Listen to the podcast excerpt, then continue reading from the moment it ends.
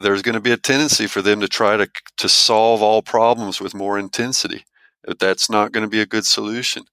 So you're going to want if I'm coaching them, I'm going to really work on, you know, helping them to be patient and to make sure that the low intensity sessions are exactly that, that we've got the heart rate on, that we're actually learning how to calibrate these sessions and getting comfortable going longer at these low intensity sessions. And then we're going to make sure that our, our high intensity sessions are in that, that correct uh, zone where they don't go over the top. They don't go into the, you know, the very highest intensity, but they keep it around uh, the 90% that we've talked about.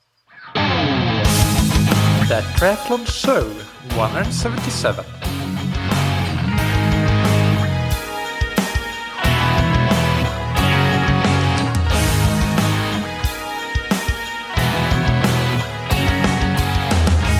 Hey, what's up, everybody, and welcome back to another episode of That Triathlon Show, the podcast presented by scientifictriathlon.com. I'm your host, Michael, and on today's episode, I interview Dr. Stephen Seiler.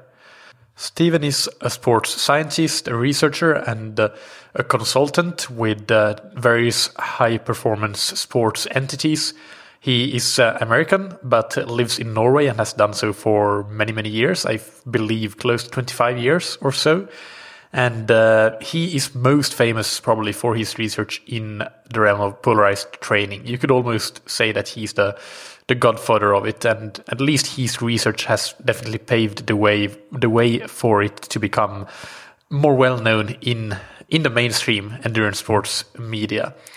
So it's a great honor to have Stephen on, and uh, we can just scratch the surface really in, in, this episode because we could have talked for hours. Really, my I didn't even get to have the questions and topics I wanted to talk about, but it's important to really get clear with the basics and the most important stuff and not get too hung up on the smaller details that really aren't of uh, as much importance or really very insignificant importance compared to uh, to the big basics the the big rocks when it comes to to training.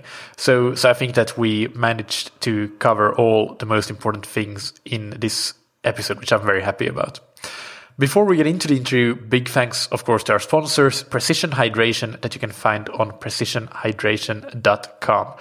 Precision Hydration makes electrolytes that help you get hydrated and stay hydrated.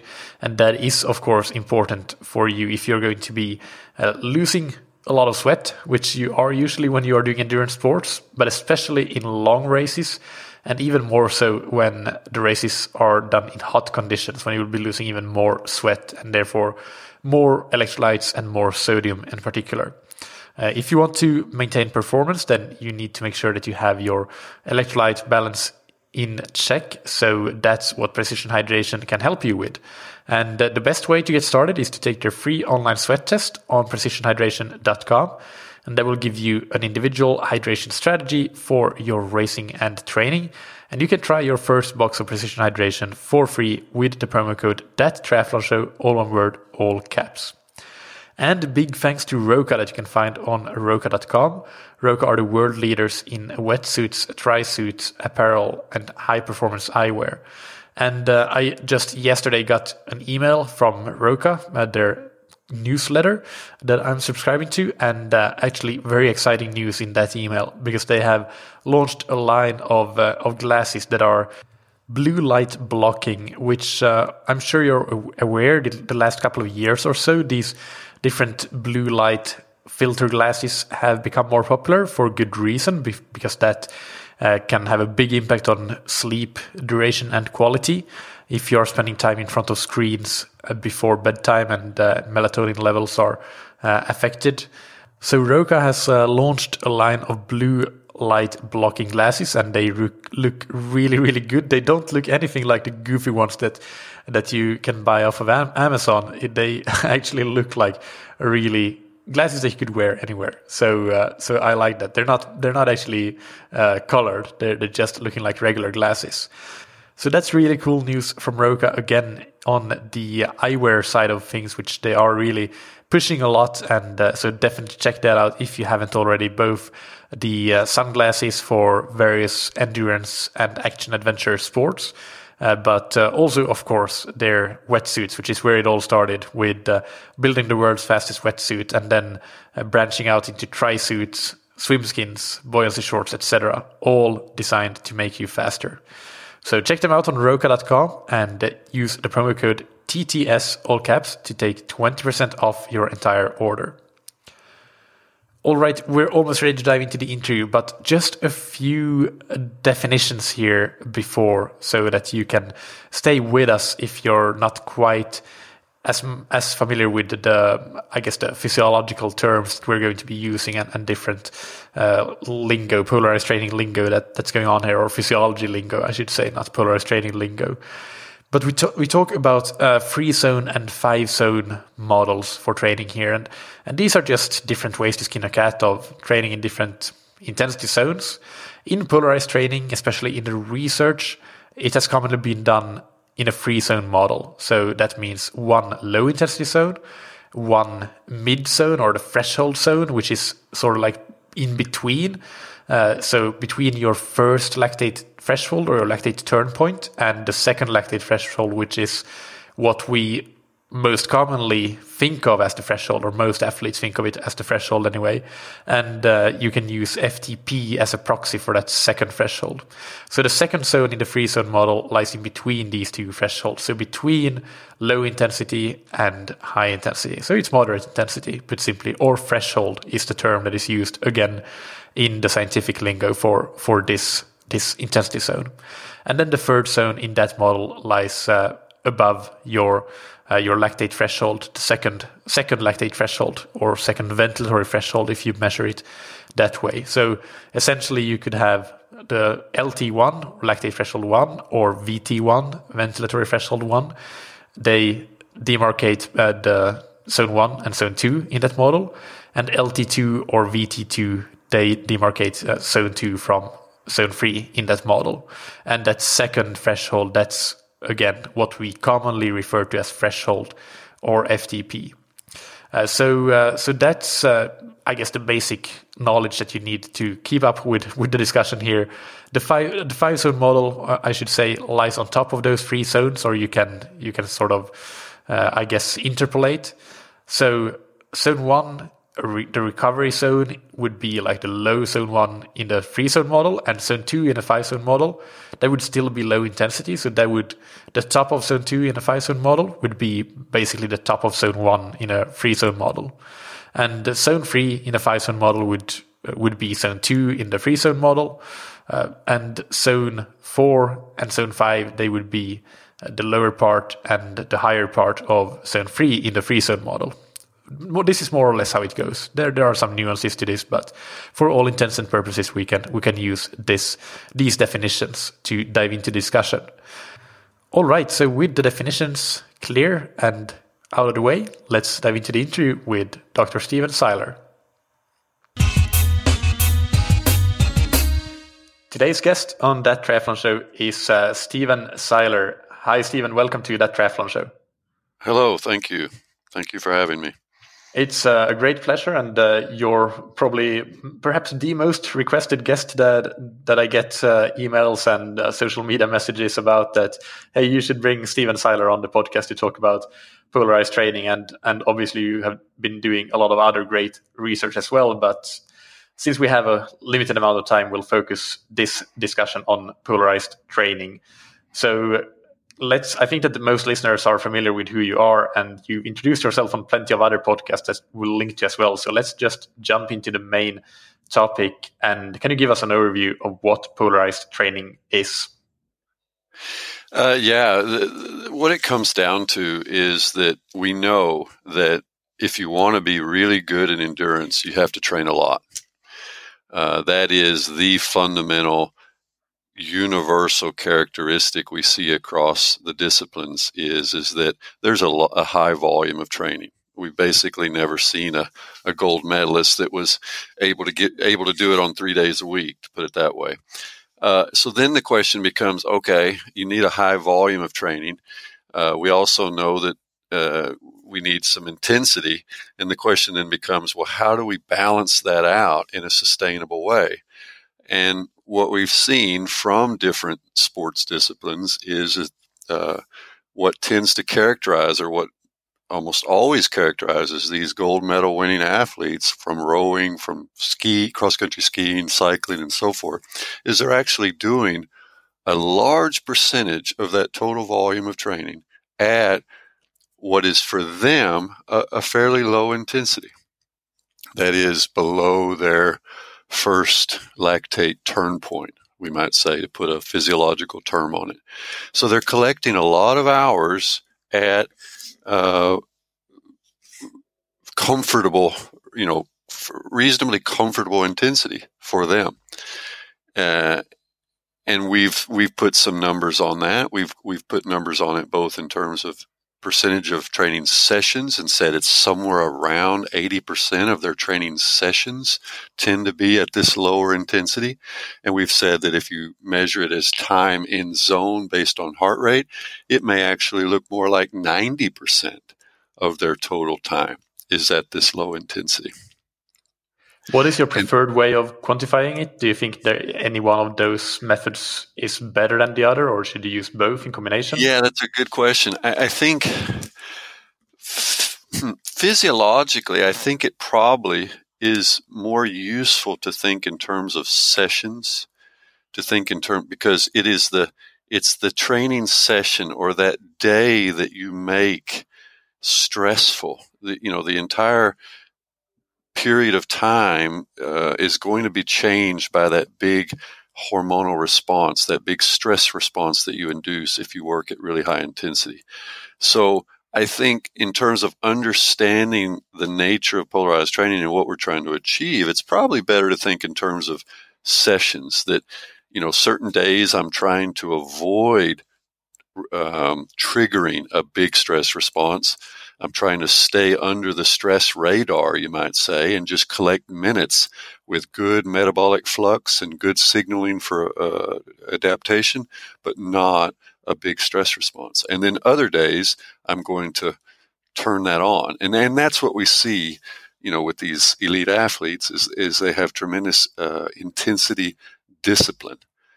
So sometimes it's appropriate to use heart rate to, to kind of see how things are looking and sometimes i think it's it's appropriate to just put the training sessions in categories or in, in a way in boxes.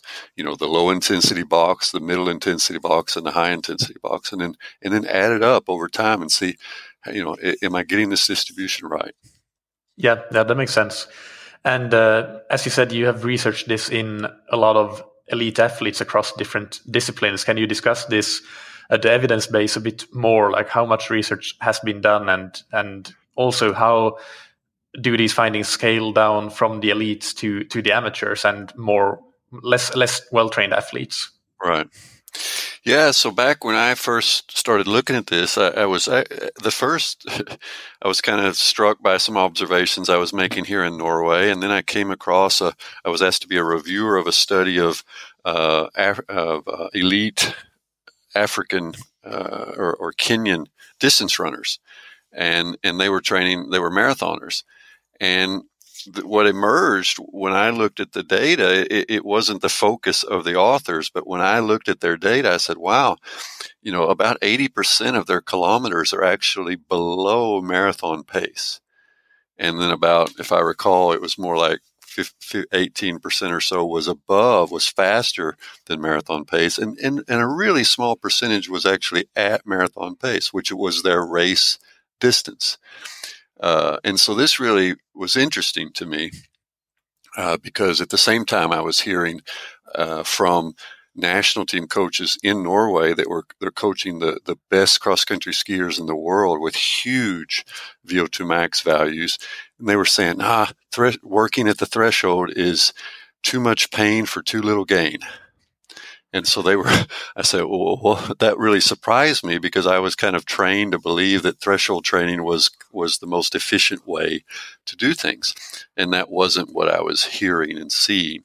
And so then we started collecting data uh, to actually quantify what was happening in cross country skiers. Uh, we started with juniors, and then we had good case data from Olympic gold medalists that we quantified with the help of uh, the Olympic Federation here and a and a man named Espen Tønnesen, who I worked with, and and so we we started really digging into this across a number of different disciplines, um, and then uh, ultimately we started seeing this very consistent pattern, this this polarization.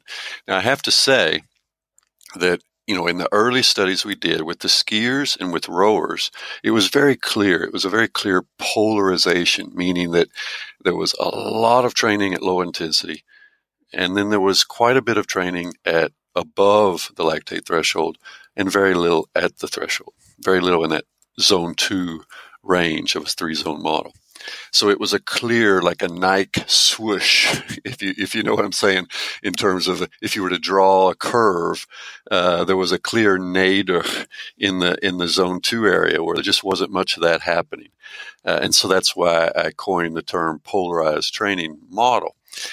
Now, since then, of you know, there are other groups where that clear distinction between you know the amount in zone two and the amount in zone three has been let you know it hasn't been as clear. But what's always there is a big volume of zone one training, and then exactly how the athletes solve the zone two, zone three distribution you know, it, it, varies a little bit depending on their their competition distance, uh, some some technical issues with their sport and so forth. So, just so we have that in mind, uh, the term polarized has come to you know live a life of its own. But what is what is very clear and fundamental is is that the best athletes in endurance spend a lot of their time at an intensity that's below the the first lactate turn point. They spend a lot of time uh, at uh, a low intensity. Yeah, and, and to give some context here for listeners that uh, maybe are not familiar with your free zone model that you discuss here, in a five zone model that is quite common as well, that would mean that a lot of that time would be in, in zones one and two, and and that would be the the eighty percent of sessions or or ninety percent of of heart rate uh, right. time in zone in, in terms of heart rate.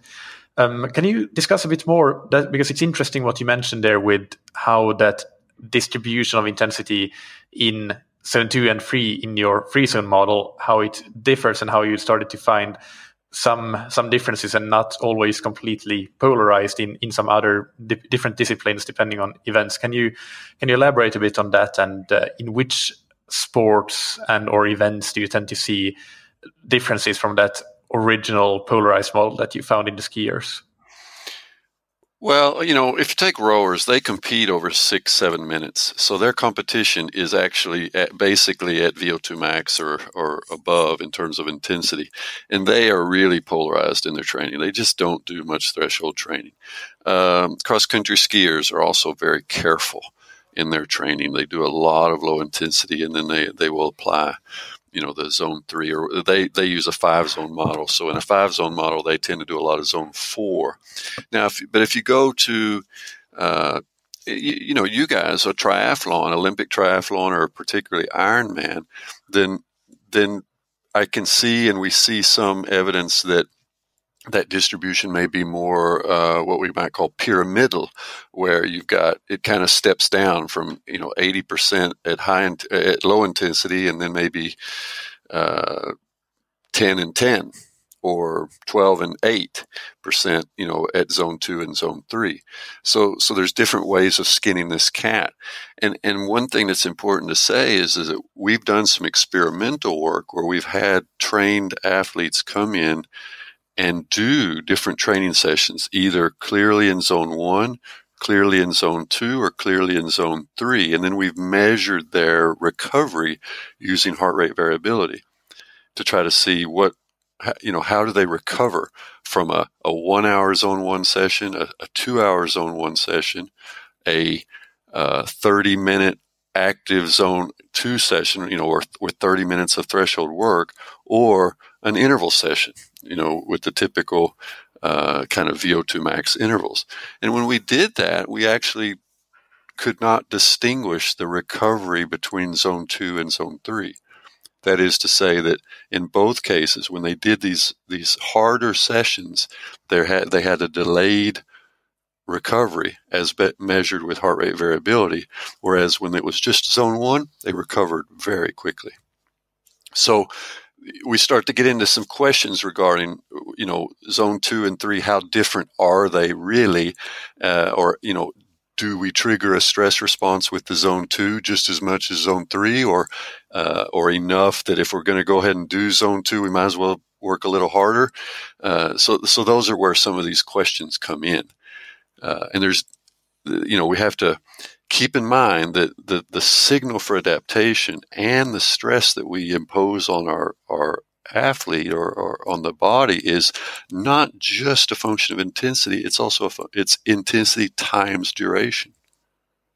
Does that make sense? Yeah, yeah, yeah, it does. And uh, I guess one of the concepts there that relates to this is you've talked about how uh, the signal, the signaling often seems to be related to when you do these more high intense high intensity sessions is often related to the number of minutes that you accumulate. So you also have talked about how those really hard uh, short intervals are not necessarily always always the best but i guess that's where the difference between disciplines like the rowers that do 6 minute races and the triathletes that do 1 hour to 8 hour races at the elite end the difference between the sprint and the ironman comes comes into play uh, so perhaps you can talk a little bit about about that and how you would view the different type of intense sessions that you might do based on what your goal event is. Right. Well, we've done a, quite a bit of work. We've both, you know, looked at how the athletes actually train, how they kind of self-organize over time their own training process, and then we've done experimental studies, and both kind of go in the same direction. And that is that uh, for the high intensity, you know, the HIIT training sessions, we tend to see very good results and kind of a sustainable level of stress by uh, being at the low end of zone three, or in a five zone model, actually in what we call zone four instead of zone five, or at the upper end. Meaning, in practice, what that actually will mean is that our athletes tend to choose to collect more minutes at around 90 percent of heart rate max, 91 2, and not go all the way up into that really, you know, the, the danger zone where they may be at 95, 96% of heart rate max, blood lactate 10 plus. You know, they tend to avoid doing that very often. And, and the, the adaptations seem to occur quite nicely by collecting 30, 40 minutes at 90% and and the recovery seems to happen a bit faster. It's easier for them to come back the next day, and that's important. Uh, I think know. this this is this is something that I've seen and, and heard when when interviewing a lot of the greatest triathlon coaches around that that in triathlon whether it's it's long distance or short distance doesn't really matter. Uh, they do seem to favor work in the zone four in a five zone model compared to to zone five. For for example, uh, your your colleague uh, over there in Norway, uh, Arild Tveiten, was uh, was mm. a guest here in in a past episode, and, and, they do a lot of work right around that uh, second lactate threshold, the LT2. Right. So right. perhaps even a little bit lower than than ninety percent, might be eighty eight percent of heart rate max or or something something like right. that. So yeah, and and and an eight, you, you may end up you may start at 88 and end up at 92 in the course of a workout. We have to remember there's some drift that tends to happen. So uh, yeah, so so it's in that area, upper end of zone. You know, uh, we have to kind of agree to either talk five zone or three zone uh, in this talk. But if we're going to stick with three, then uh, then I would say that the athletes tend to spend time right around that transition from zone two to three, just, you know, and often just on the three side, not too far over. And then they collect minutes, you know, and, and a really tough interval session for, for these guys might actually, they may collect 60 minutes. Uh, but that would be a very tough session. It wouldn't be a typical one. Uh, one of our gold medalist rowers, a guy named Olaf Tufte, that was his bread and butter session was six times 10 minutes at essentially 90%. Uh, he did that 27 times in the year leading up to a gold medal.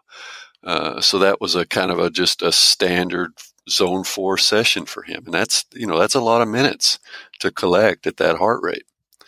Uh, I think more typically it would be around 30 to 40 and that's that's kind of what we've prescribed pretty often is say four times eight minutes or five times eight minutes uh, it would be a typical example that I use a lot and that I prescribe for my own daughter who's a runner.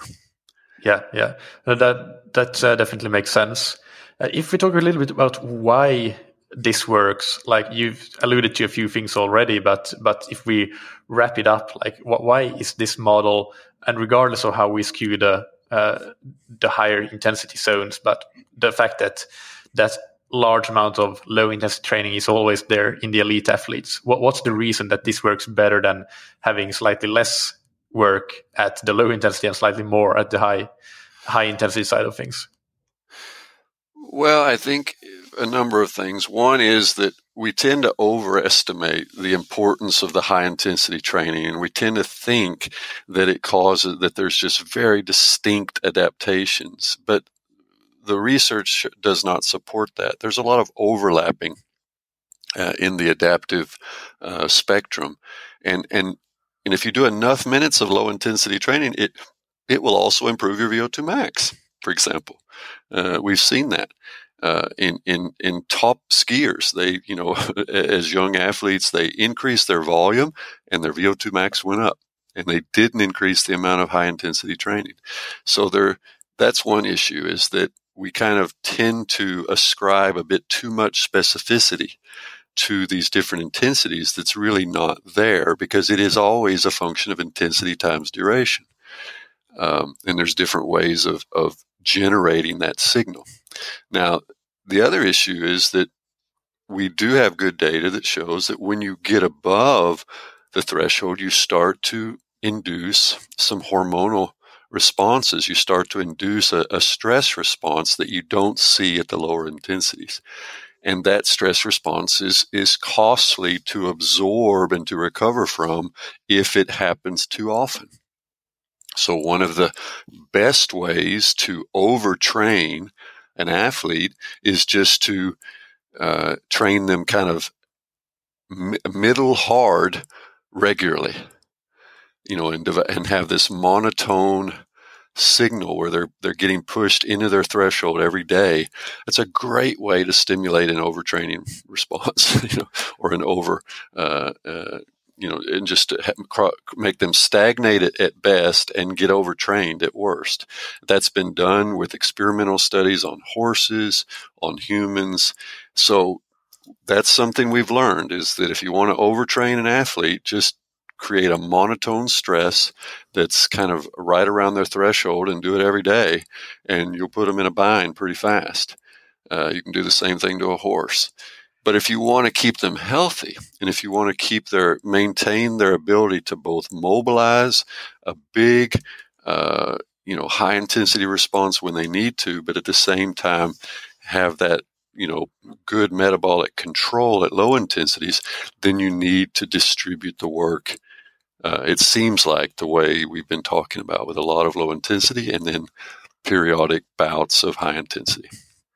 And, so and when you yeah, and when you say that, uh, talk about that overtraining and stagnation at best when you train at your threshold, you're talking about as soon as you're going over that first lactate turn point, you you trigger that larger stress response response. So so it's actually something that is not necessarily super uncomfortable. So for many age group athletes, uh, which uh, I think we'll get into next, you probably see that uh, that these athletes, uh, I guess, uh, accidentally train there almost all the time. Is is that correct? I think you're right. Yes, uh, unfortunately, that's the most common mistake that is happening is that these, you know, athletes, amateur athletes that don't have a lot of time to train, they're going out and you know, doing a 45 minute or a one hour uh, hard, a ride or a run, and they're pretty much right around threshold or even above you know, from the first minute. And it feels pretty good. You know, they can do it. But if, you know, they just kind of get stuck there. And I've even used the term uh, the training intensity black hole. It has we have a tendency to get sucked into that middle intensity uh, because it doesn't feel too bad. You can do it, uh, so that the easy sessions tend to get pushed a little harder than they should be. And then you're not quite recovered when you need to do a high intensity session. So the high intensity sessions are not quite as hard as they should be, and things fall towards the middle. Uh, and that is the classic mistake that amateurs make. Should then, if we talk about amateurs that have more limited time to train, so some might be as low as five hours per week, especially perhaps single sport athletes like runners. For mm. triathletes, five hours is quite quite low, but it's definitely a lot of age group triathletes train around that time. But mm. perhaps a, a, quite common amount of, of hours for age group triathletes train is around eight hours per week or so, eight to nine hours.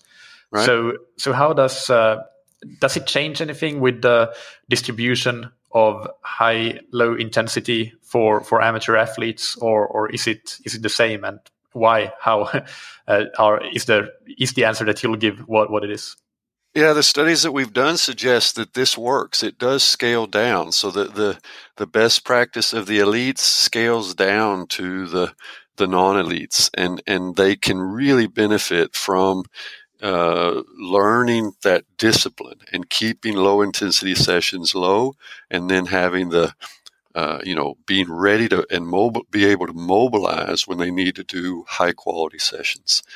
Uh, so, so that we've seen experimentally that, that that model works. It scales down to the eight hour a week athlete, and may, probably also even the five hour a week athlete. Uh, and but then the other thing is, you know, we if you tell me, hey, I've got six hours a week and that's all I got, then I can also think a bit about saying, okay, what, how do you do six hours? Well, I, I do an hour a day. Okay, let's think about actually doubling up and, and on one of those days making it a two hour session. And then we'll take a day off.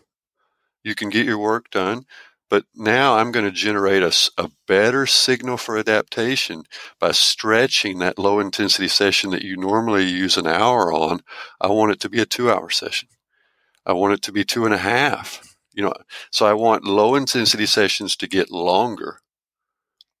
And if I have to give up, if I have to say, all right, you take a day free so that you get, you, you achieve that on your six hour time budget, then that's what I'll do. I'll reassign that time to try to get better low intensity sessions as well as the good zone three sessions. Does that make sense? It does. Yeah, I think you you talked about uh, like you have intensive training, but then you have extensive training as well, and, and exactly. that's uh, the the extensive training when you when you try to stretch it out. And I, actually, I have a personal example. I've been uh, these these last couple of months, I've been really focusing on on my long rides and uh, getting rid more of of of a lot of the the intensity, but really trying to extend those long rides. I do a lot of four or five hour rides, which is typical for Ironman athletes, and I'm focusing only on half Ironman. But I've seen great results with with just doing over distance rides, like much longer than, than what would be typical for for half mm-hmm. Ironman athletes. So. Uh, so that's uh, just a personal example, and, and I feel that it's it's working really well. I, I get a good response from those really long rides. Yeah, well, that's good, and and and, and that's what we see. And so, uh, it, whether it's running, you know, for my uh, my daughter's preparing for a half marathon, and you know she's doing two hour long runs, and, and and just that same with the exact same goal is just to build durability, to build metabolic, uh, you know, just to be comfortable, and then as we start to peak, and maybe as you begin to peak for a performance, then you're going to combine the long and the hard, you know, and, and maybe do a couple of hours of riding before you put in the hour high intensity to try to really uh, get you know get, get comfortably uncomfortable with that reality of having to go hard when you're already tired. Yeah, that's that's exactly the plan. yeah, and, yep. and you know that makes sense. So we so we have to think of stretching ourselves both in duration and in intensity with different kinds of workouts, and then bringing it together in the competition. Yeah. Uh, so so for in in practice, then we we talked a little bit about how to dis- distribute the hours in the week and and still maintaining that large volume of low intensity. But since we also know now that uh, a lot of athletes will be training too hard in that in those low intensity workouts. I think one of the most important things with this episode is to establish how to make sure that that the athletes don't go too hard when they're supposed to go easy. So so what some important things that we need to discuss then is like how to set the training zones and and how to then follow and execute the workouts according to those those zones. So so let's talk a little bit about that and perhaps start around testing and and how to establish those zones. Yeah, well, you know, I think obviously most people don't have access to these fancy laboratory testing. They probably don't even have access to blood lactate, but they have heart rate, uh, they have speed, they have power, uh, and they have perception. They have their own perceptual uh, calibration of what something feels like. And so, what we need to do is ultimately calibrate their perception better than maybe it tends to be uh, with the tools that are uh, that are available. Now, if I'm working with an athlete and I don't have a laboratory, but I've got the heart rate, I've got some a reasonable place to get good power and speed measurements, then one thing I'm going to want to do is I want to know what their actual heart rate max is. You'd be surprised how many athletes don't really know. Uh, and they say, well, I guess it's 220 minus age. Wrong. Uh, that's a good way to mess things up because 220 minus age or 207 minus 0.8 times age, whichever one you use, is it works reasonably well at the population level. It's terribly unreliable at the individual level. Uh, so that's one of the first things we need to get across is the, the the athlete needs to have a reasonable idea of what their what their actual heart rate max is, and it'll probably be different for cycling than running and swimming. All three will be different because they're movement specific typically, for example, running will give the highest heart rate max. And then we tend to call the others heart rate peak. So the cycling heart rate peak might be five, seven beats lower than heart rate max in running. And then the swimming will tend to be the lowest of the three. So that's step one is let's let's kind of know what our heart rate max is or, or heart rate peak for these different modalities. And usually the way you can get that is through just a you know a, a quite hard uh, say six minute bout where you warm up well. You can even do an interval session and then just use one of the intervals and push it to max to get a reasonable training heart rate peak. Okay does that make sense got it yep yep yep and then you know that sets at least the upper end of our aerobic uh, scale. That's the top end of zone three is is up at heart rate max. And then things get trickier. You know, if, if I wanted to actually find the first lactate turn point, then I, I kind of need to measure lactate. Uh, but as a guess, as a reasonable, educated guess, I'm going to say f- keep it below 75% of heart rate peak for zone one. Yep, that makes sense. Okay, and that'll be that'll be reasonably safe. And that, a, that, that a, means, just to clarify, that means keep it below. So that doesn't mean start at that level and then you go, right. go, go, higher and higher through the session, which I think is a quite quite a common mistake when you give heart rate guidelines to to athletes. So and, start significantly lower if you if you know that your heart rate tends to to rise with uh, with the duration of the session. And, and actually, you're touching on something that's important is that if you really are clearly in zone one, then you should not see a big drift in the heart rate. That the heart rate you have after 15 minutes should be pretty close to the heart rate you have, or, you know, at 60 minutes. And if you're, but if you're drifting a lot up, then there's a good chance you're actually working at a higher intensity than you think you are. You're actually in your at your threshold because then we'll start to see that drift. Does that make sense? Yeah, it does, and it brings about the question: if that happens, even when the athlete feels that they're going really, really slow, would that also potentially show up in a lactate test if the athlete goes to a lab that they don't really have that first lactate turn point, but lactate just rises from the start? We we don't have that flat plateau that's, at the beginning. That's what we see. Is when you bring in people that don't have the good metabolic control that have tended to do a lot of stuff at their threshold, that they're at two and a half millimolar from the first stage in the test. You know, they just don't have the low lactate starting point. Whereas when we bring in the high, you know, the elite endurance athlete, they'll often be below one millimolar. Uh, and they may even go down from state, you know, from the first load to the second. They, their lactate may actually decline. Uh, before it before it eventually starts coming up again. So they have really good metabolic control. Uh, but the good news is that you know all is not lost because when we take these amateurs and get them to to train in a disciplined way for some weeks, it gets better. And that lactate profile starts to flatten out, starts to look more like what we see with a well-trained athlete. So it does, you know, it doesn't take years. You can achieve it in in in a couple of months uh, of, of just good training, the, the right kind of training, you can see big changes where it becomes much more comfortable to do those low intensity uh, runs and rides. And do you think because I, I, get some questions from people that that really as soon as they take the first step on, on running especially I think this is the case that their their heart rate is well above where it should be uh, for uh, the, that estimated 75% of, of heart rate max.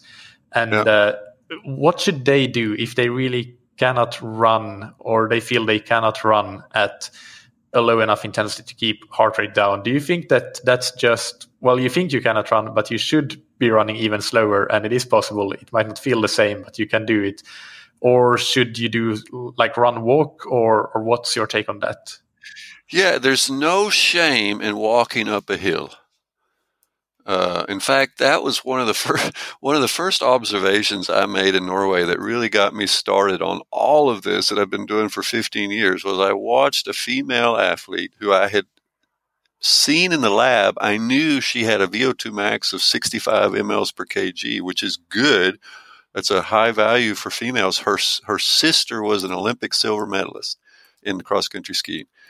So I knew this woman, young woman, was a good endurance athlete, and I watched her come to the bottom of a steep hill and start walking up that hill.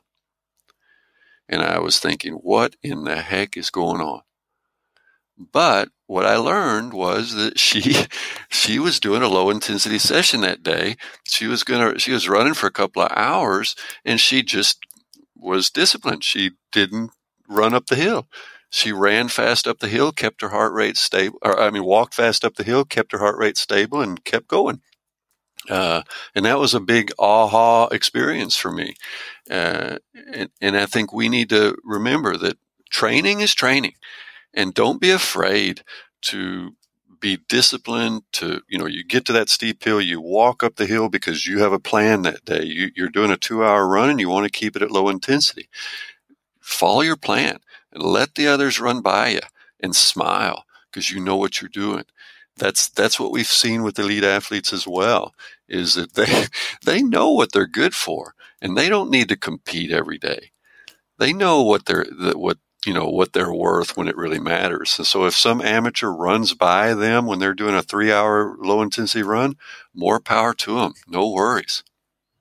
Check the ego at the door. That's important. Yeah, you know, because they know that man, if this was a race, you know, I, you know, because their engine, they're barely their engine is is running at, at at half power, and that's the per that's where it needs to be that day. Uh, so that that discipline up in your head of not getting half wheeled into a you know a hard session or uh, running up the hills is you know every hill you see is a hill you got to see if you can power up. Uh, learning that boy, it's a really tough lesson for especially for us men the women tend to be better at it. They tend to be more disciplined. But the guys like us and me, and I believe me, I've done everything you can do wrong on that account. Uh, learning that discipline is going to be one of the best things you'll ever do. Uh, and you will end up going faster. Uh, slower can make you faster. Yeah, and uh, so moving on to, to the second lactate threshold, uh, how do you estimate that if you, you don't have access to that lactate test? Well, what I've when I've talked to cyclists, what I've told them to do, and they don't all like it. I said, do an, an hour of power. Oh yes, uh, that meaning, sounds good. meaning, you know, the sixty, just a sixty minute test, and take your take your average power for the sixty minutes, and that that we're going to put that and call that your your uh, zone two threshold. So that's going to be the threshold between two and three, or the the the marker. Uh, like for me right now, it's uh, 286 watts. Uh, I'm a 53 year old guy, so I don't have much to brag about. But that, but I know what it is because I've done the hour, uh, and I'm trying to get it up to 300 watts, you know, for an hour. Uh, but research shows that well trained subjects they can hold maximum lactate steady state for an hour. So it's a reasonable surrogate measure of maximum lactate steady state. Now it's tough and and what I can say is, if man, if that if you say, oh, that hour, that is just awful. I want to just say, suck it up, you know, because you're you're an endurance athlete. But you, I can also say, well, do that once, and at the same time, within a close proximity, do a 20 or a 30 minute test and figure out what your personal calibration is. Does that make sense? Yeah, that makes that makes absolute sense. So rather than use some arbitrary 95%, which I think for a very very small uh, small part of athletes would be the case, but actually it's probably closer to 90% for most. But I you figure out what your percentage is. Right. So so I can live with that. That you do the one, you know, you don't do that 60 minute very often, but that you then have it calibrated against your 20 or 30 minute uh, test and then you know your personal your personal uh, calibration. Uh, but at any rate, if we agree on that, then we'll call that FTP, and we'll say that that is your zone two three uh, demarcation. That's that second threshold. Okay. Yeah so that's that would be my poor person's you know I, have in cycling i've i've talked about six minute and 60 minute tests as reasonable proxies for maximum aerobic power and for the the maximum lactate steady state or ftp six minute 60 minute. Yeah. Um, that makes sense.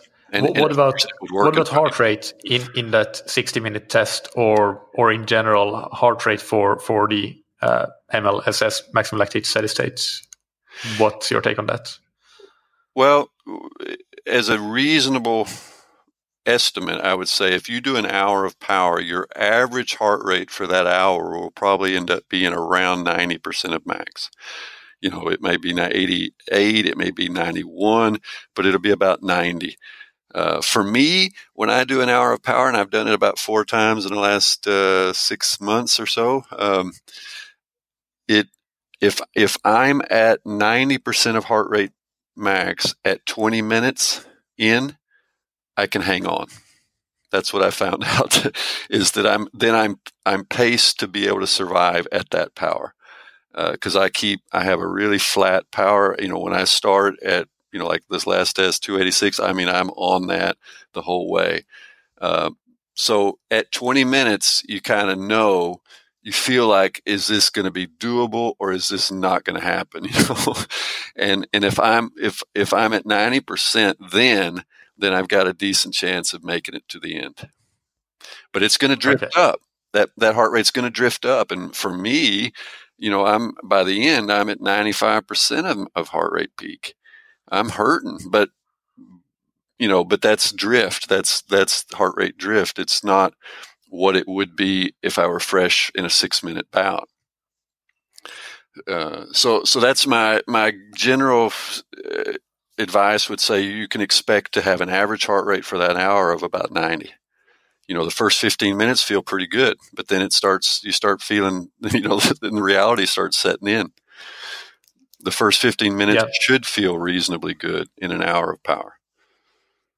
If, if yeah, I, have I've done it. I've done it twice personally uh, as well. The hour of power, but both of those times have been out on the road. I have a hard time imagining doing an hour of power on the trainer, but I'm I'm pretty sure that that's what you do. Am I right? It, it is, yeah, because I'm kind of a geek and I like to have the data. So, so you know, and, and it's it's an existential kind of experience. You just, I, I kind of, I kind of like getting geared up for it, and I like I like having that conversation with between brain and body. Uh, that of course you you triathletes have a, on during the race is. I think we have to get comfortable with that, with with that, you know. And I one of the things I learned through that is just to to pre- to be prepared to know. Uh, you know, usually for me, the moment of truth comes around two thirds of the way in you know, and the body is just starting to say, "Do you really need to do this? You know, this hurts," uh, and and then having having an answer ready, you know, knowing, okay, I know this is going to, I know my body is going to start revol- revolting. It's going to start asking me to quit, and I need to have a a strategy, a mental strategy for how I'm going to get past that uh, that period and then get onto the other side of it. Because usually what happens is you get over to the other side where it feels it feels like you're kind of starting to go downhill towards the finish. Uh, so i think it's a part of the training process. I think it's good for us to to deal with this in training a, a bit and uh, learn some strategy learn some tactics for how we're going to deal and what we're going to say to ourselves and so forth to get past that that you know dark dark part of the hour. Yeah, that makes sense. And I, I think that one one very important takeaway here is that the 20 minute tests with the 95% coefficient, I, I, definitely think that that is uh, a problem in uh, in cycling and triathlon training in, in general because it it overinflates the uh, the FTP uh, in in air quotes so massively for for some people, especially especially those athletes that, that don't have that good aerobic base, so they can yeah. rely so much on anaerobic energy. Not not, not so much, but com- relatively speaking, compared to the to the yeah. more well trained athletes, that it it really overinflates the the threshold that you're trying to estimate to get so, sort of like a physiological marker of of where you are. I, I agree, and, and and that's a much more uh, problematic error. It's it's gonna because it's gonna have downstream effects on your training than if you slightly underestimate your threshold. You know, if I if my real threshold was two ninety five and I actually estimate two eighty five, that's okay. But if I'm missing it on the, you know, if I'm overestimating by twenty watts, that's going to end up messing things up because I'm going to tend to also think that I am at low intensity when I'm at threshold intensity. Does that make sense?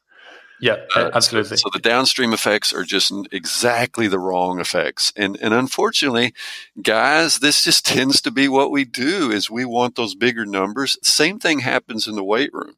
If you t- if I go into a weight room with a bunch of guys and they're doing squats, I can guarantee you that they will have a tendency to cheat. They won't go down to 90 degrees, you know, but they'll put a, they'll get a bigger number uh, for their squat. And and so this happens in the weight room. It happens in the you know in threshold testing, and we've got to just uh, try to uh, try to avoid it because it ends up we end up making training mistakes. It's better to let your numbers do the talking on race day because you've done good training.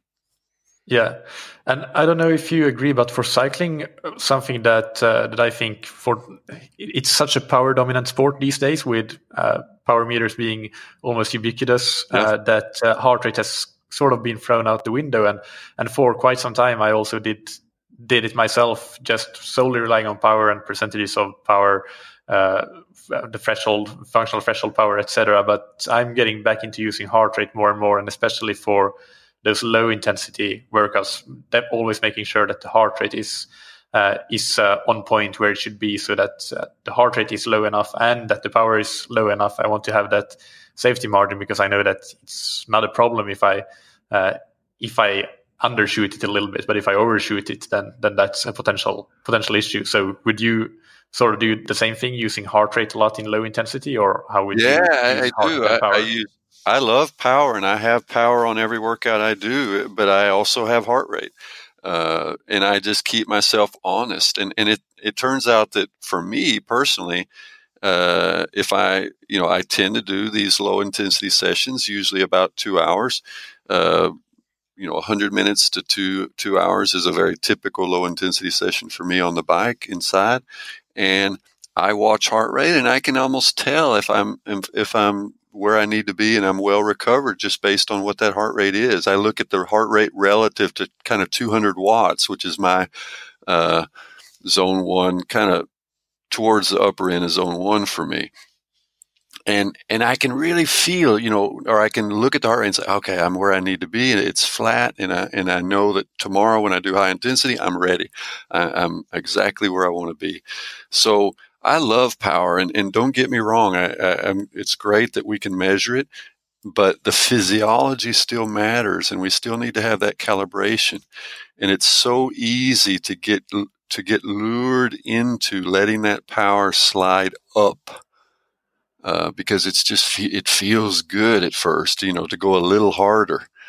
Uh, but then we start drifting into that typical problem of every workout being kind of half hard uh, and that will yeah exactly it won't get you where you want to be uh, down the road yeah i think i think the uh, the alternative to that that is very exciting uh, i think personally is when you just keep your easy rides at sort of the same power as long as it feels easy enough you you feel that you don't know that you're not overshooting it mm. and then you see week by week your heart rate coming down for for yeah. the same sort of power that's yeah. that's exciting and you can, you can see that you're adapting well to the training and the other thing you can also do is just as we talked about is extend these workouts. And and I find with myself when I first started riding again, you know, for me an hour that was a good low intensity session. And then 90 minutes started to feel right. And now 2 hours feels right. And but for me still 3 hours feels pretty long. And so I would like to get where a 3 hour ride on the bike feels easy, you know, where I am flat, that heart rate just stays flat for three hours. And so I'm, I'm slowly building durability, building this, you know, I, I've called it biological durability. And I think that has, that pays dividends uh, down the road in the racing.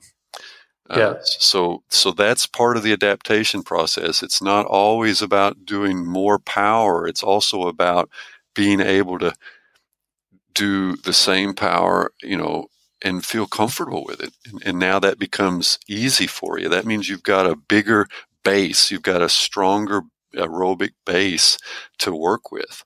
And that's a great foundation for moving forward. Yeah, exactly. And I think I don't know if uh, it may have been you that talked about it on some podcast or where, wherever I heard it, maybe somebody else, but how important that power at LT1 is such a big predictor of endurance yeah. performance, uh, especially in in events like like triathlons. So we're not talking about six minute minute races here. We're talking about longer races, at least one hour. So, uh, so so actually, your power at LT2 at that second at that FTP might not matter as much necessarily as that power at at LT1. So what you can really comfortably do for a long, long time in a sustainable yeah. manner. Yeah, I, I, think, and I think if we were to look at the peloton of you know the pro tour, we would see that they tend to all you know they tend to have a, a really high LT one. That's one of the things that distinguishes the, the the riders in general that make it to that level, and then even within that group, you'll see that the very best have just an exceptional ability to produce uh, you know reasonably high powers without it costing them anything. Uh, you know, if we if if you watch the Tour of Flanders uh, this weekend, the winner the winning time was six hours and eighteen minutes, and and about that last hour that athlete did, they had a lot of minutes at 400, 500 watts, peaking at 900 watts. I mean, just so so five hours of work, and then the race begins.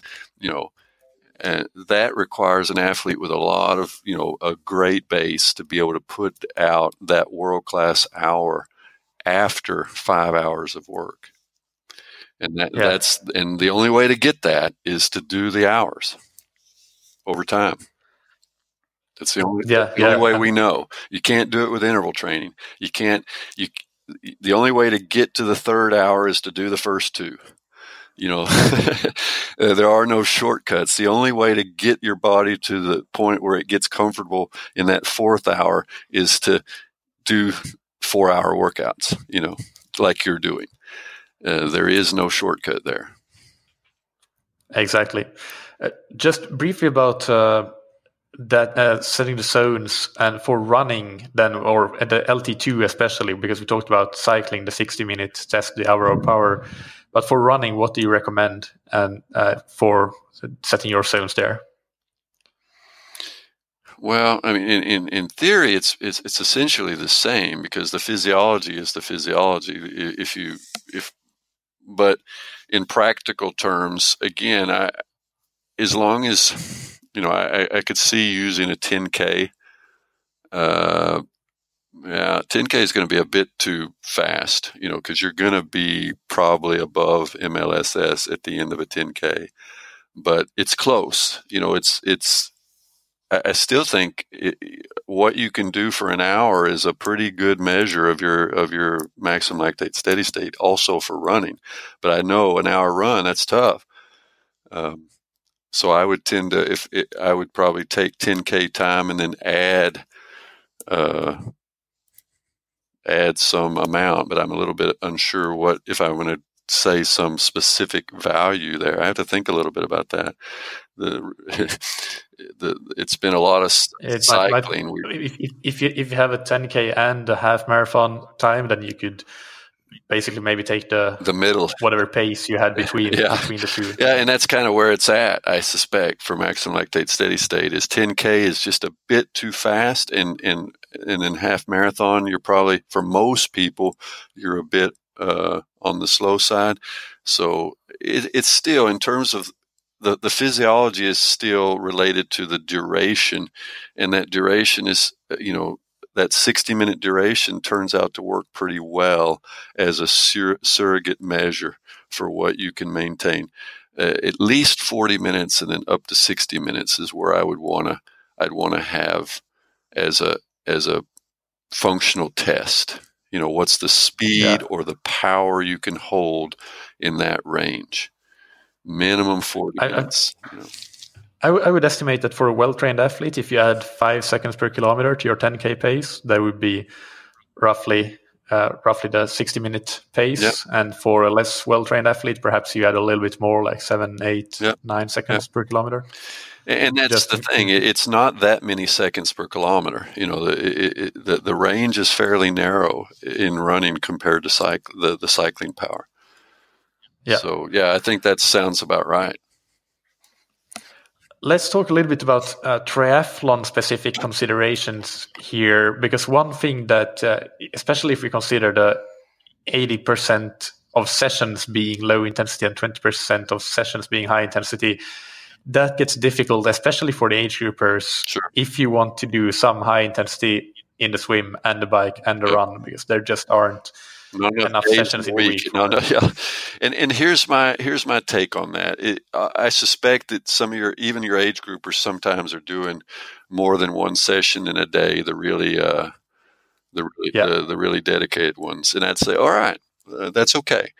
Uh, more, you know, that's great if you if you can manage that. But let's think about trying to manage the loads in the days so that I would be more comfortable with an athlete doing actually two hard sessions on one day.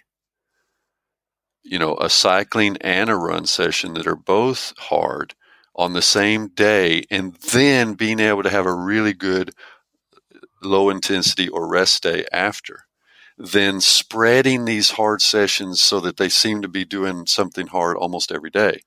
That's going to be the problem if they if they fall into that trap does, does that make sense? So I would, ma- it does. I would, well, I would it, rather it's, it's actually, overload a day and really have tough, hard days, and then make sure we're protecting the easy days.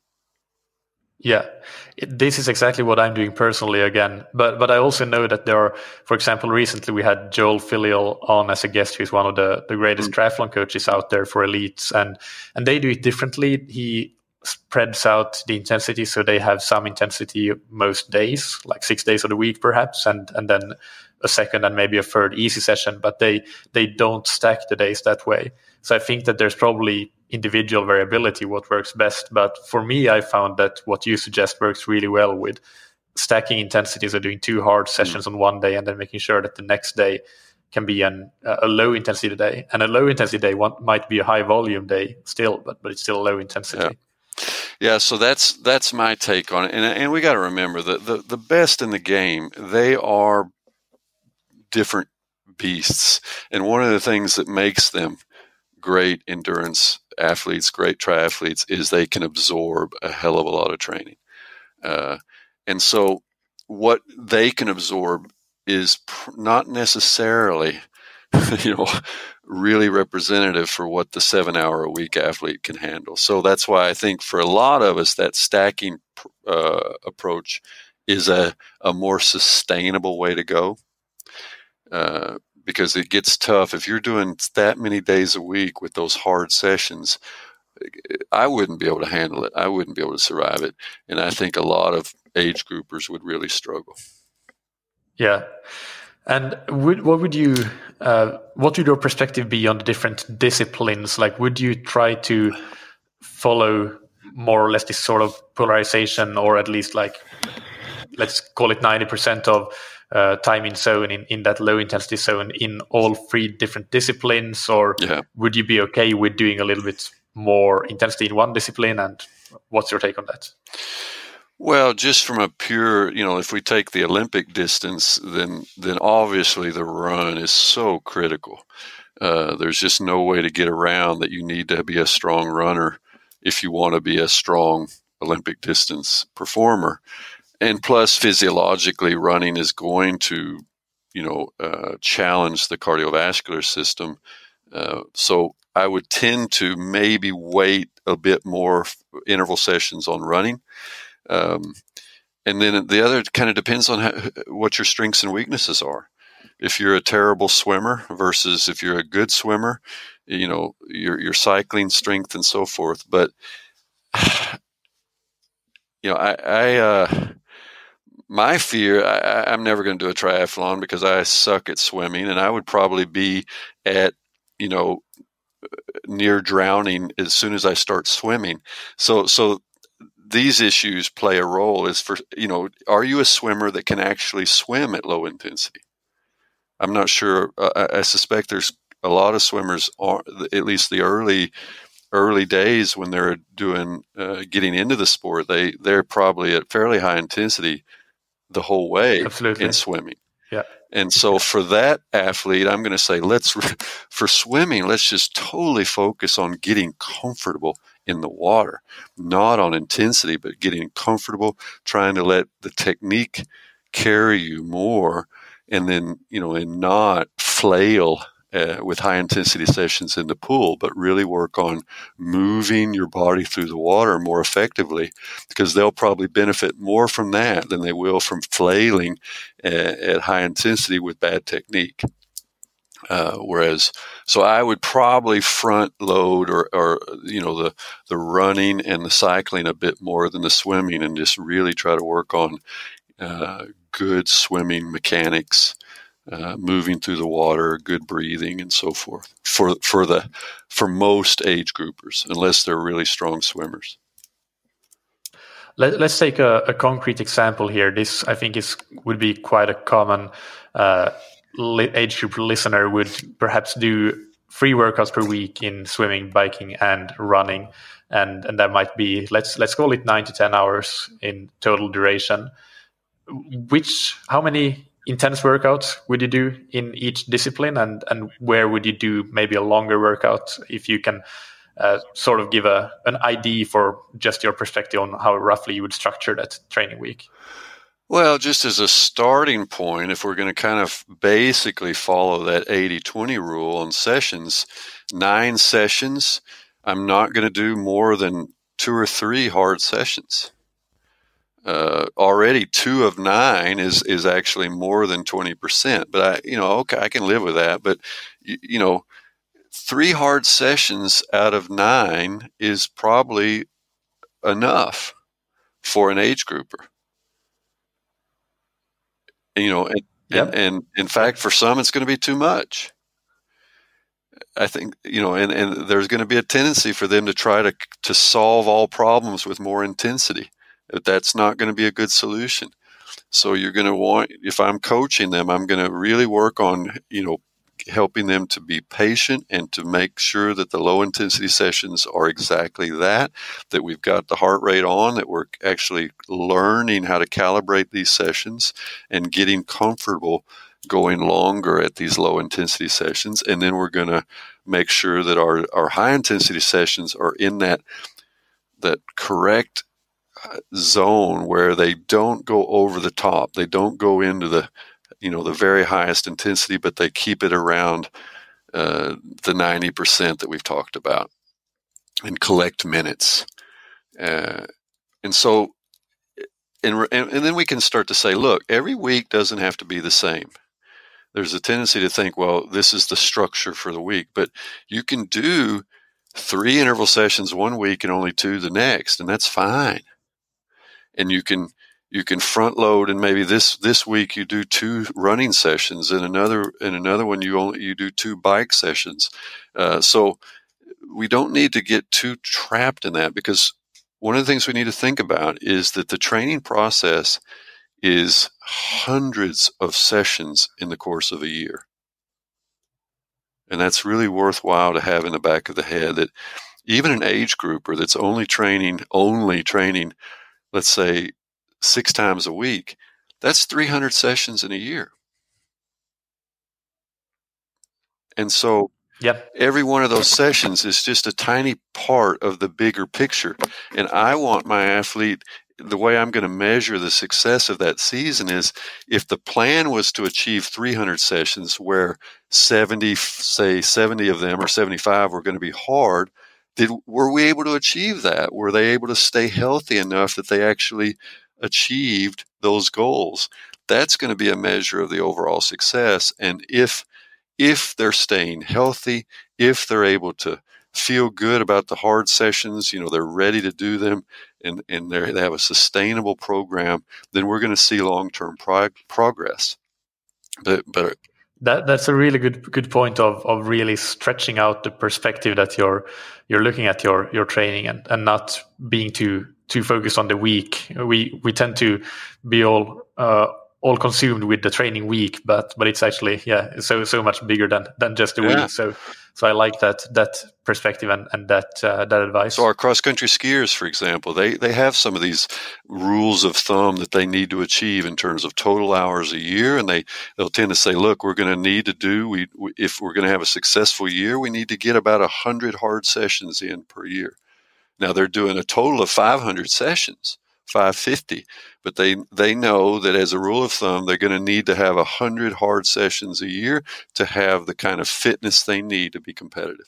So that's their big picture.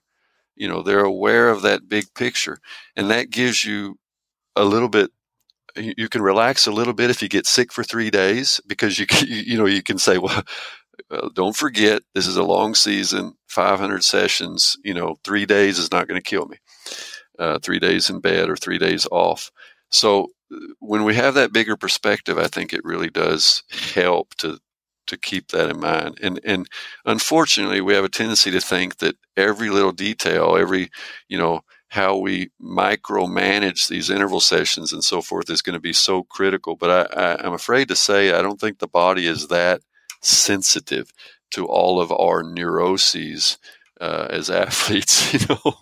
so keep it simple. Keep it simple.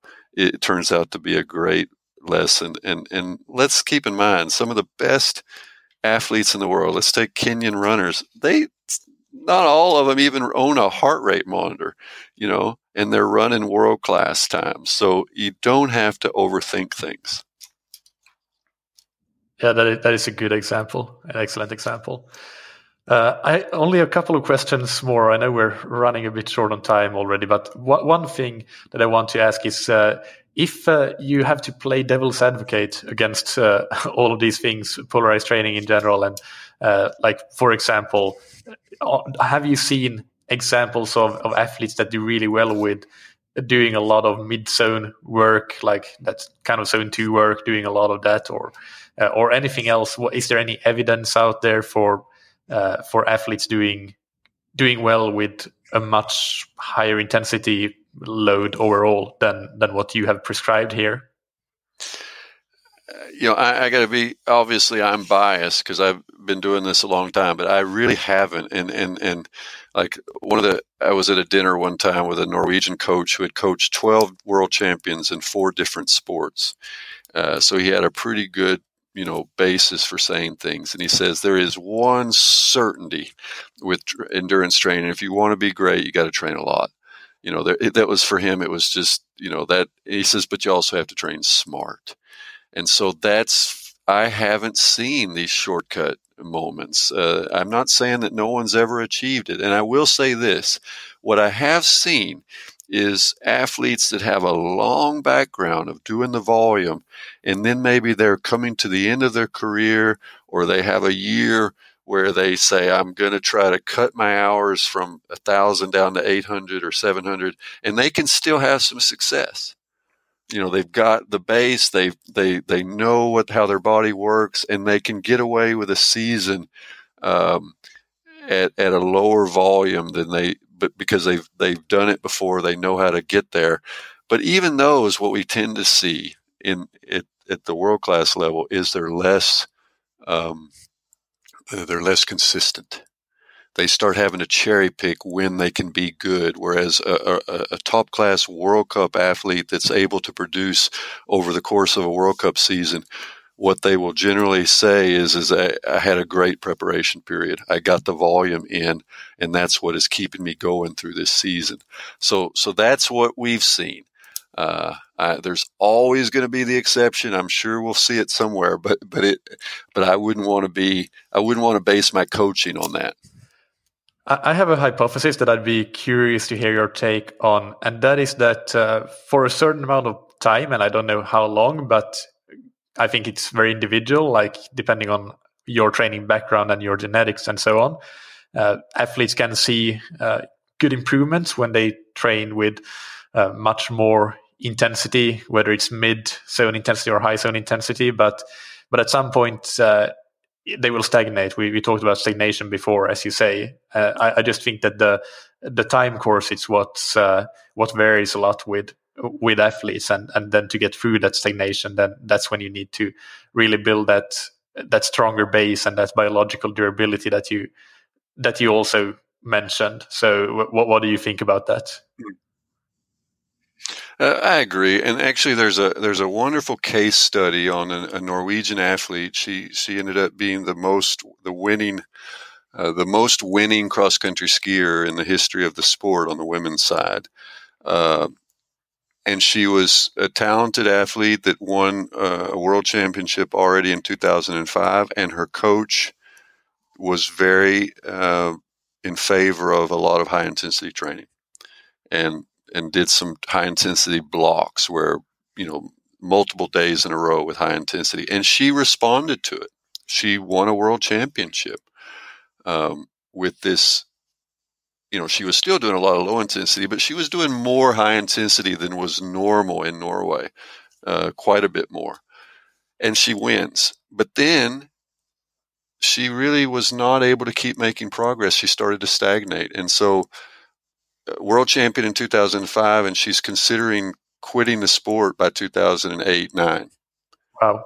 Uh, because her results have, have failed, and she's no longer on the podium very often at all. Uh, towards the end, 2009, she was basically off the podium completely. Uh, so she had she had stagnated with this approach, and she ended up having to go back to basics, cut out this block high intensity work, go back to that traditional model with a lot more low intensity, relatively less high intensity, and and she brought it back and then she had a 5 year period where she was essentially unbeatable you know, so she, it was sustainable. And for five years, she just dominated the sport. So she achieved success with a, with a kind of a high intensity loaded approach, but it, she wasn't able to sustain it. And she ended up stagnating. Then she went back to this more traditional model of, of that we've been talking about and had a sustained period of success all the way to retirement or to actually the birth of a child and then retirement. Uh, and this is all documented as a case study that's published um, in, uh, I believe it's in Frontiers of Physiology. Uh, so it's it's it's free. It's it's you can find it yourself, and, and it's a it's a great little insight into the career of an athlete. Yeah, we, we can link to that in the in the show notes. Uh, so yeah. that will be good for the listeners interested. Mm. So let's start to wrap it up here.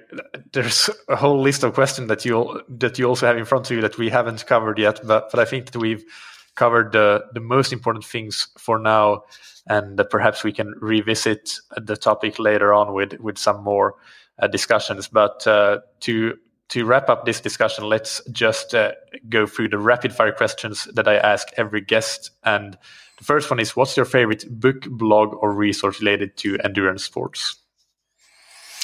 Oh, well, my all time favorite is the textbook of work physiology by Åstrand and Rodahl, which is published way back in the 70s different editions. But that was my inspiration, and, and some of the key questions and the way they approach the physiology is still ins- has inspired a lot of the work I've done up to today. Uh, so I guess that's the all time favorite. Um, as far as any specific source today, um, I really, I'm kind of all consuming and I, and I, am not a, I don't try, I try not to get trapped into one specific book or anything like that. I just try to uh, uh, stay on top of things and and uh, and uh, perhaps nowadays I'm a bit more on the psychology side. The physiology, I feel like you know I've got a reasonable grip on the physiology, so I've I've enjoyed like I, have read a bit from Steve Magness recently on the passion paradox. Uh, so some of these issues about the the psych- psychological side of the training process is is interesting to me because you you know ultimately you you have to combine the two. Yeah. What's a personal habit that's helped you achieve success? Oh, when I get my head wrapped around something, I, I don't let go too easily. So I guess that's a that's a, an advantage. You know, it helps, and and I just I'm passionate about this stuff. I love it, so that helps. But but I think it you, you need some endurance also in your work process. You know, because it takes time to to get good answers. Yeah. And finally, what do you wish you had known or done differently at some point in your career? In my career as an as a scientist. It, it could it, it could be as a sci- professional or it could be endurance sports. It's well, for uh, sure, open endurance, for interpretation. Yeah, for in endurance sports, I did everything that I'm telling the listeners not to do. I did it. So I wish somebody had told me what I'm telling them right now because I, I man, I just killed myself with interval training I, and I stagnated. I kicked my own butt uh, for sure. So I wish somebody had sat me down and taught me this this whole concept of of you know the longer low intensity sessions. It, I would have had a better career for sure.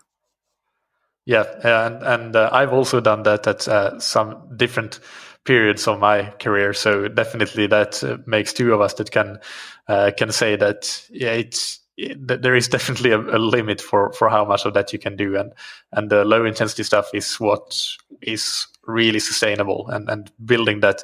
I wish we could have discussed biological durability a lot more because i'm very interested in in that and, and find it super important but we'll say that for another time. But uh, but just to to summarize i guess that building that up with low intensity training that's something that that we can agree is, is super super important and, and should be one of the key take home messages, I think, for, for the listeners from this episode. Yeah, I, I tell you, I'm 50 some odd years now, uh, old 53, and I am handling interval sessions better today than I did when I was 25. And I think it's just because I'm not chronically fatigued. Uh, so, there is hope out for us. That, that's what I can say.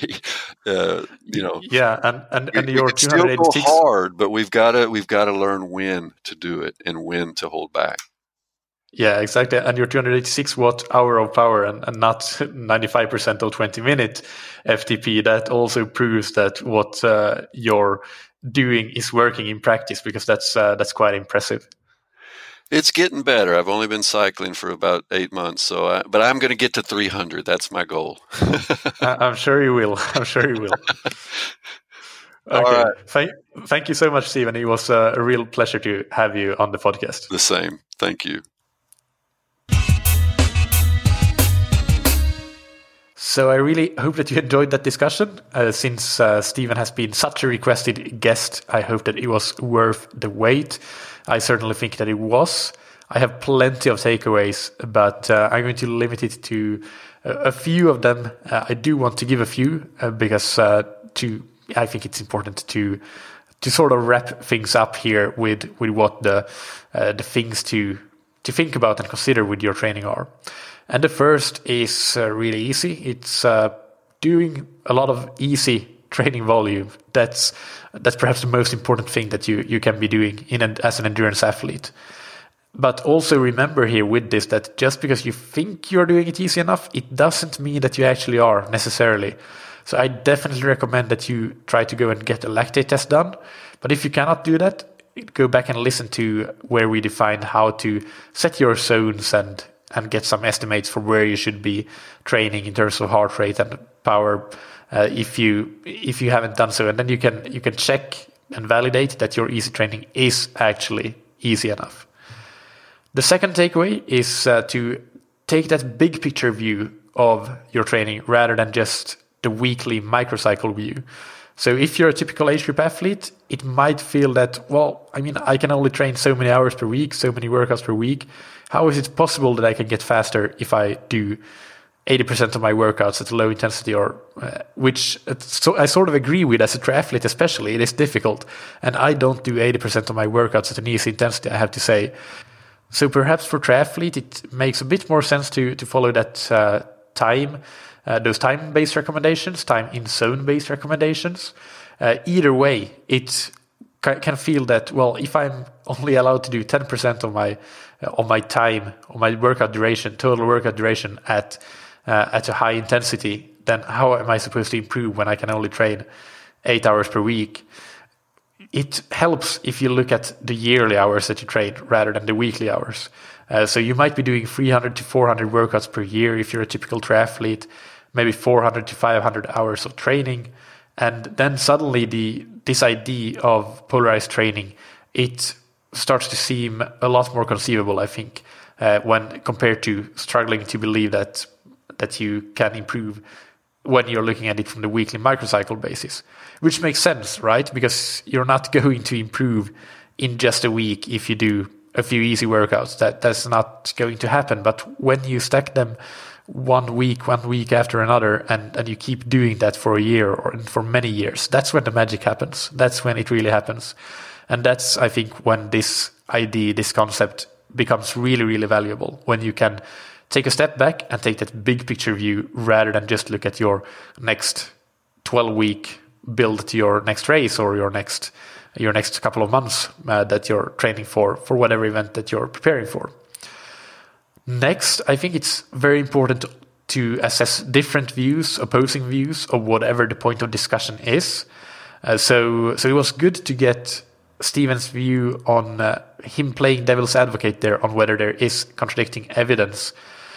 And what Stephen said there is that in terms of research, uh, not nothing that he's aware of.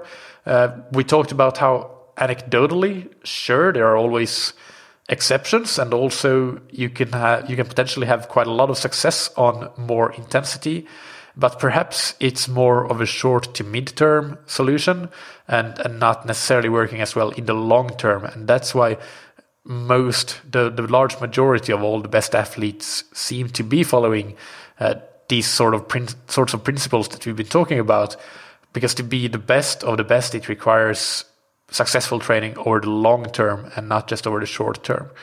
So, so that's. Uh, but I, I, think it was important to to get that question and uh, getting Stephen to play devil's advocate there because it does come up a lot, and I'll actually try to talk a little bit more about that specific question and topic in the next episode. So stay tuned for that. Final takeaway this model does fit in very, very well with what the best coaches and the triathlon coaches here in the world are doing. And uh, I want to point you to some of the most popular and best episodes that I've had on the podcast, in, in my opinion, uh, the, the best and most useful ones and download numbers seem to support that. I'm thinking specifically of uh, interviews with uh, Joel Filliol and Arild Tveiten. Those were episodes 172 for Joel Filliol and uh, 154 for Arild Tveiten. And uh, and you can listen to those, re-listen to those, and and the principles are exactly the same.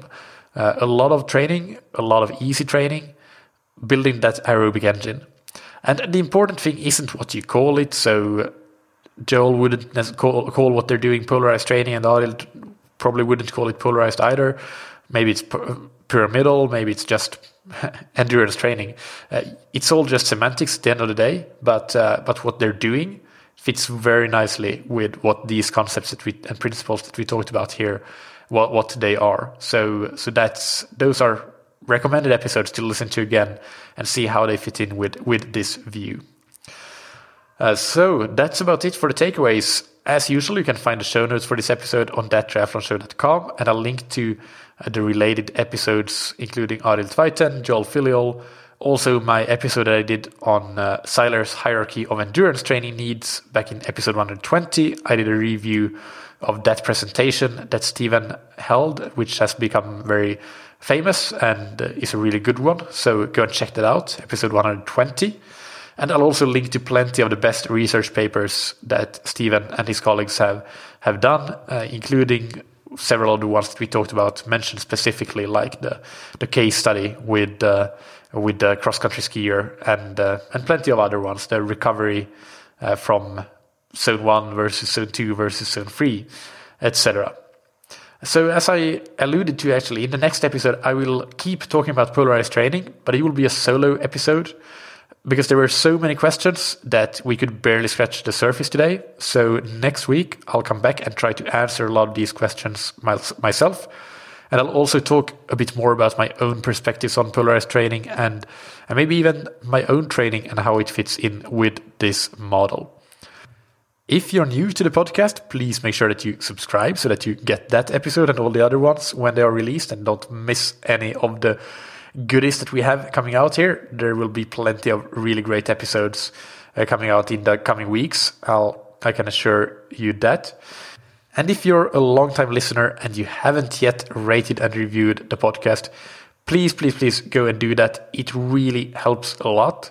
Uh, I want to thank everyone one who has rated and reviewed the podcast it is making a difference. I'm noticing it because there are slightly more reviews coming in, and then the download numbers are growing, which is essential for the sustainability of this podcast. So, uh, so please, please help out with those ratings and reviews. It is massively appreciated and needed.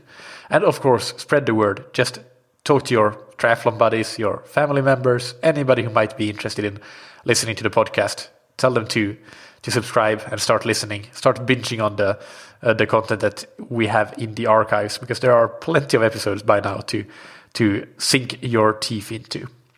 Big thanks to our sponsors Roka that you can find on roka.com. Get 20% off your entire order with the promo code TTS all caps. And thank you to Precision Hydration that you can find on precisionhydration.com. Uh, you can get your first box of Precision Hydration electrolytes for free with the promo code that triathlon show all one word all caps. Thank you, as always, for listening.